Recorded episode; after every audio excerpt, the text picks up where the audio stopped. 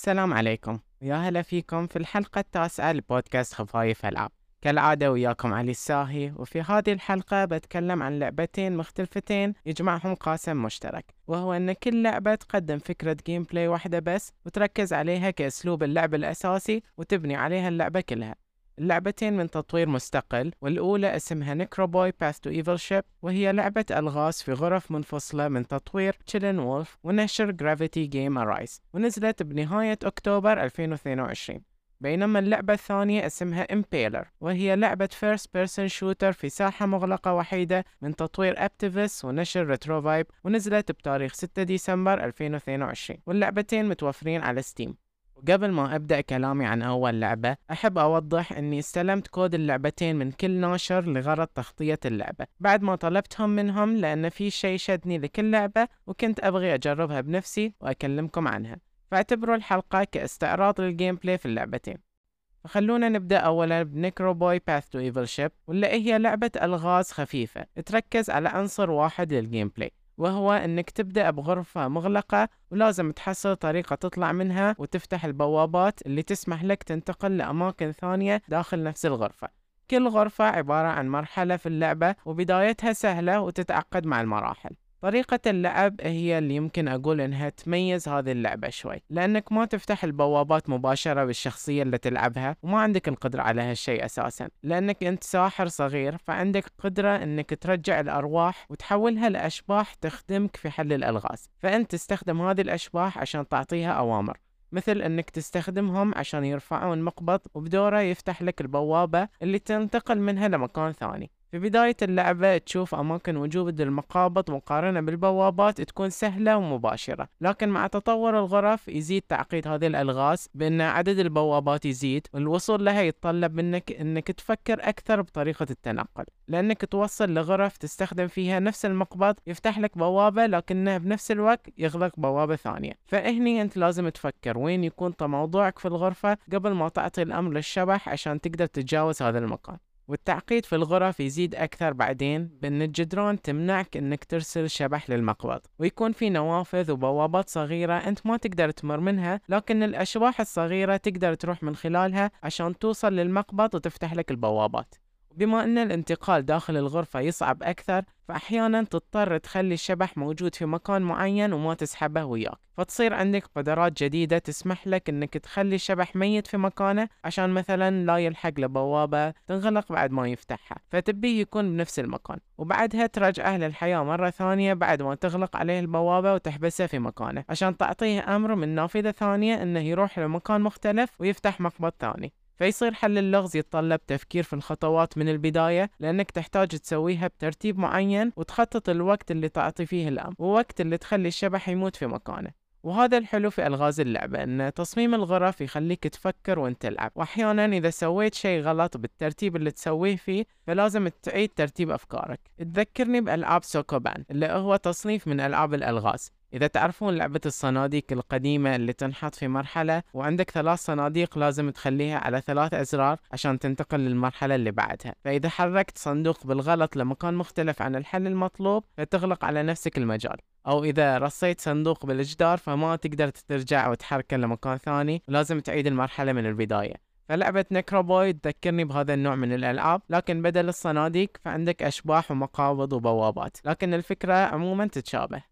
بساطة هذه الألعاب إنها تقدم أسلوب لعب واحد بس، لكن حتى تتطور المراحل وتتعقد طرق حلها فالتركيز يصير على تصميم اللغز والغرف لكل مرحلة، وهني تبدأ تعرف إذا اللعبة توفر ألغاز ممتعة أو لا. ومن اللي شفته لحد اللي لعبته فالألغاز حلوة، لكنها تحتاج تنويع أكثر. فمثلا حل الغرفة عبارة عن فتح البوابات، لكن أعطني ألغاز جانبية لما أحتاج أوصل للروح اللي لازم أحولها لشبح، فطريقة وصولك للشبح تكون لغز إضافي داخل المرحلة وتصير تتفاعل ويا العالم أكثر حتى قبل ما تبدأ بحل اللغز الرئيسي اللي هو المقبض والباب.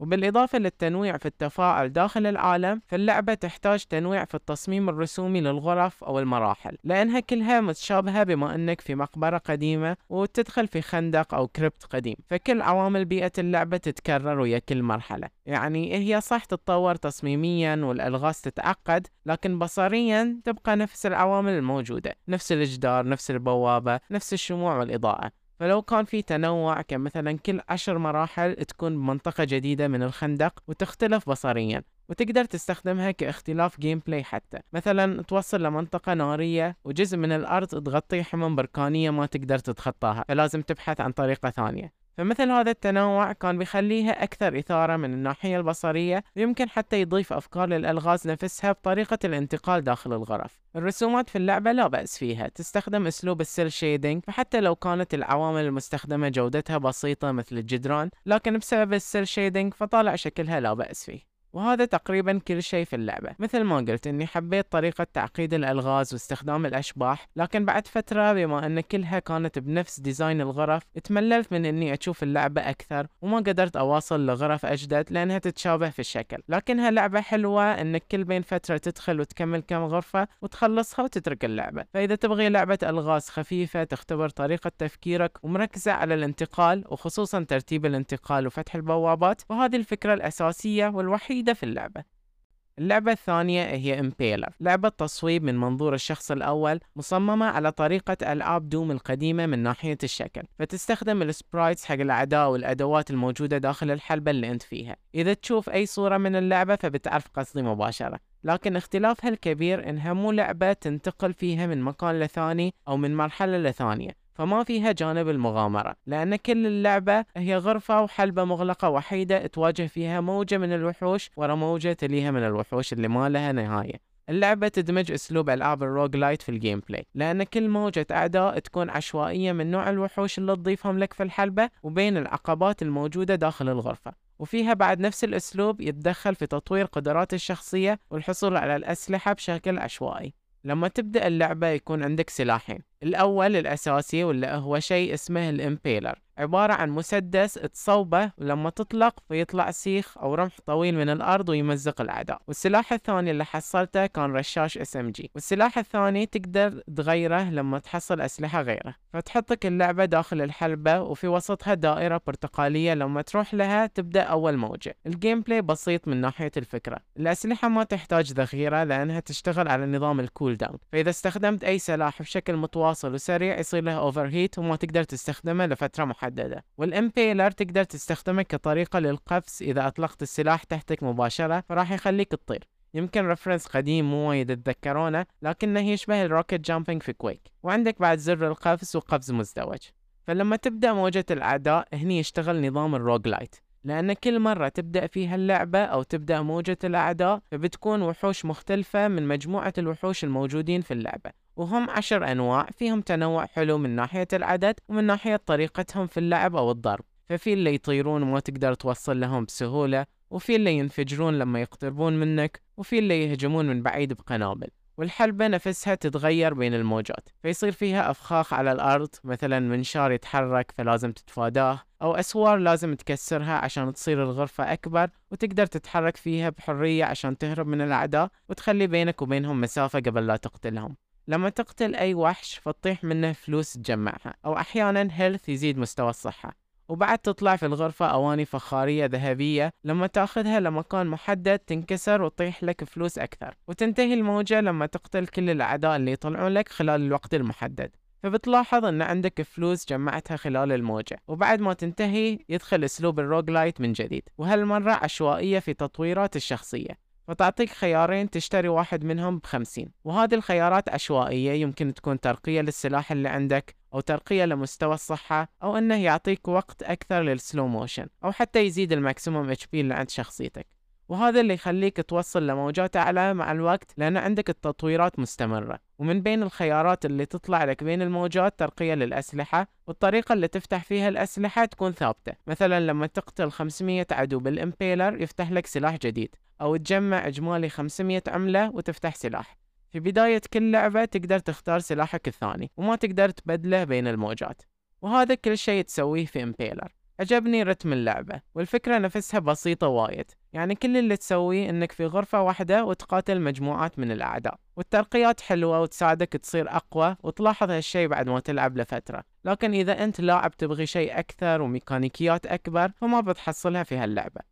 الرسوم هي اللي عجبتني، وفي البداية كنت أفكرها لعبة مغامرات وتصويب، لكن بعدها عرفت انها لعبة مواجهة أعداء في ساحة واحدة، وعلى اللي توصف اللعبة نفسها فهي تقدم بالضبط اللي تقول انها بتقدمه، مع اني تمنيت يكون في حلبات مختلفة. نفس تعليقاتي عن اللعبة الاولى، كنت بحب لو بيئة اللعب اللي انا فيها تختلف، لكن الصراحة اللعبة سلسة من ناحية التحكم كفيرست بيرسون شوتر بهذا الاسلوب، والرسومات اكثر شيء عجبني فيها الاضاءة اللي في الحلبة والتفاصيل الصغيرة في الرسومات، مثل لما تطلق السلاح تشوف الرصاص يتناثر منه والاضاءة اللي تسببها طلقة السلاح. شكليا فهي لعبة حلوة والتحكم فمضبوط وسلس، يمكن لهذا السبب تمنيت لو ان اللعبة فيها اكثر من مجرد تصفيف في حلبة واحدة، لكن هذا اللي قالت اللعبة انها بتوفره، فما اقدر الوم اللعبة نفسها على هالشي.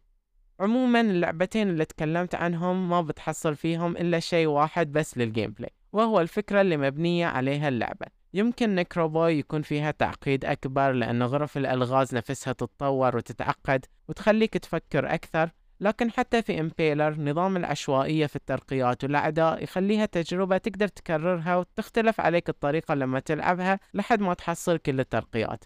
سعر نيكرو بوي $20 وسعر امبيلر $3، وإذا بوصي بلعبة منهم، مع أن اللعبتين كلش مختلفين من ناحية اللعب، إلا أني أشوف نيكرو بوي تستاهل أكثر بسبب كمية وجودة الألغاز اللي تقدمها، بينما امبيلر فسعرها يغفر لها لأنها تقدم التجربة اللي هي توصفها بالضبط وإن كانت قليلة ككمية.